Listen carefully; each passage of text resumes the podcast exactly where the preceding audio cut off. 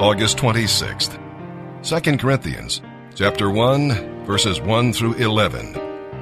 This letter is from Paul, appointed by God to be an apostle of Christ Jesus, and from our dear brother Timothy. We are writing to God's church in Corinth and to all the Christians throughout Greece. May God, our Father and the Lord Jesus Christ, give you his grace and peace.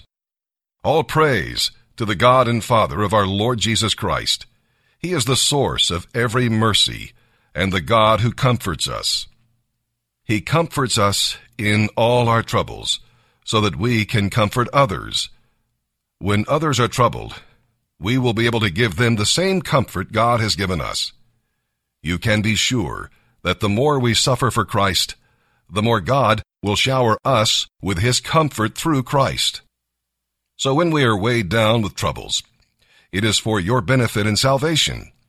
For when God comforts us, it is so that we, in turn, can be an encouragement to you. Then you can patiently endure the same things we suffer. We are confident that as you share in suffering, you will also share God's comfort. I think you ought to know, dear brothers and sisters, about the trouble we went through in the province of Asia. We were crushed and completely overwhelmed, and we thought we would never live through it. In fact, we expected to die. But as a result, we learned not only to rely on ourselves, but on God who can raise the dead. And He did deliver us from mortal danger, and we are confident that He will continue to deliver us. He will rescue us because you are helping by praying for us. As a result, many will give thanks to God because so many people's prayers for our safety have been answered. There comes a time in every life when quit looks good. There comes a time in every job, in every marriage when quit looks good. When problems seem insurmountable, when the giants seem unbeatable, when the mountains seem unmovable, when defeat seems absolutely inescapable, and retreat seems like your only logical option. I want you to remember it is always too soon to quit. Say that with me. It is always too soon to quit. Christopher Morley said, and I quote, Someone who is a big shot is only a little shot who kept on shooting.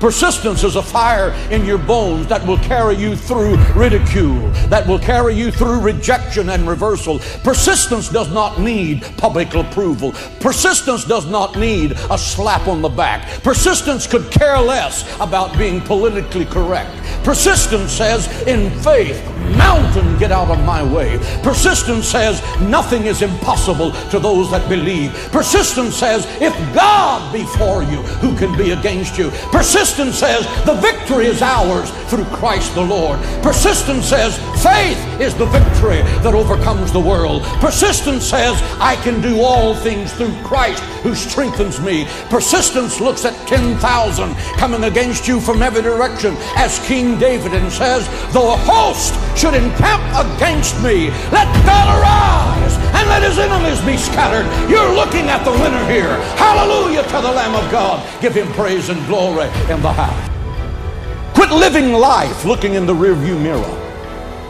Quit looking at the mistakes of yesterday and say it prohibits me from being all I can be today. Every page in this book says, press on, endure, fight back, win, for greater is he that is within you than he that's within the world. Fight back. You're a child of God. The royal blood of heaven is flowing in your veins. God does not sponsor flops and he does not manufacture junk. You are a child of the Most High God. You're going to stand in the winner's circle. You're not going to be the victim. You're going to be the victor because Christ is Lord over your situation. Only believe all things are possible for you. Never give up. Never, never, never, never, never give up. Stay at it. If you reach the end of your rope, tie a knot in it and hang on. If you get whipped, Go home and lick your wounds and come out the next day book says nothing is impossible to you. If you believe that, that one verse will transform your mind and your life. This book says, Greater is He, meaning the Holy Spirit that is in you, than He that is within the world. This book says, If God be for us, who can be against us? This book says, I can do all things through Christ who strengthens me. This book says, Let us not be weary in well doing, for in due season we shall reap. If we faint not, that means press on. That means endure. That means God cannot fail and you're not going to give up. That's not an option for a child of God. This means you are going to be the winner. Listen to this and write it down if you can't remember it. You're never going to outgrow warfare. You simply must learn to fight. I hear people saying to me all the time, oh, when is it going to get easier? When you die. Warfare is a normal New Testament Christian posture. Get used to it. If you are coming to Christ, you have to repent, which means turn from your sin. There has to be something in the heart that says, I'm not playing this kind of a game. I'm coming to God and I'm going to turn from sin. I'm going to trust God for the power to turn from sin. What I see in this book, I'm going to obey it. By the strength of Christ within me, I'm going to walk with God. I'm going to walk in newness of life. I'm going to be a living testimony in the midst of a darkened generation that Jesus Christ is alive. He is sitting at the right hand of all power. He does give a song, and He does give a step. He does give assurance to those who belong to Him. Praise be to God. I will come to God with my struggles. I will come to God with every battle that comes into my life. I will cry out like David did in Psalm 18. If the assemblies of the ungodly make me afraid, even if hell seems to be on every side, I will call out to God and He will come and strengthen me. Praise be to God. To live as a Christian is to live a supernatural life, not a natural life. It's to live in a completely other realm. It's to have a totally different value system. It's to be delivered from the corruptions of this world and brought into a, the value system of an incredible kingdom that has never an end to it. It's we leave the beggarly things of a perishing planet and we embrace the heart of God, which is for fallen men, fallen women, fallen children, that they might know that there is a Savior who loves them. Psalm 40, verses 11 through 17. There is warring going on. So often, David found himself surrounded by danger, and all he could do was turn to the Lord for help. You may not be battling against armies, but you are part of a spiritual warfare that demands diligence and devotion. We'll read about worshiping here in this passage of Scripture. No matter what the problem, David took time to worship the Lord. When you do this, it helps to put things into perspective. And you begin to see what God is doing for you. The important thing is that God is magnified.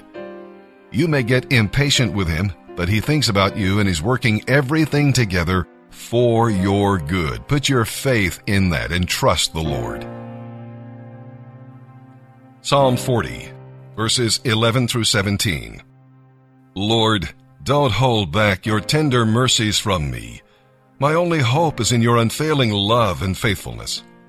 For troubles surround me, too many to count. They pile up so high, I can't see my way out.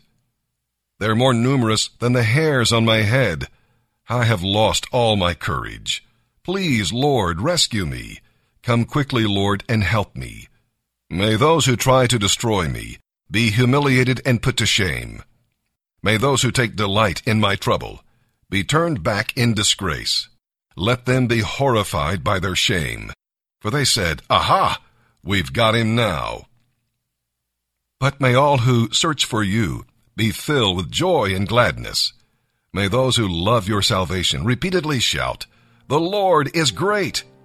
As for me, I am poor and needy, but the Lord is thinking about me right now. You are my helper and my Savior. Do not delay, O oh my God. Proverbs 22, verses 2 through 4. The rich and the poor have this in common. The Lord made them both. A prudent person foresees the danger ahead and takes precautions. The simpleton goes blindly on and suffers the consequences. True humility and fear of the Lord lead to riches, honor, and long life.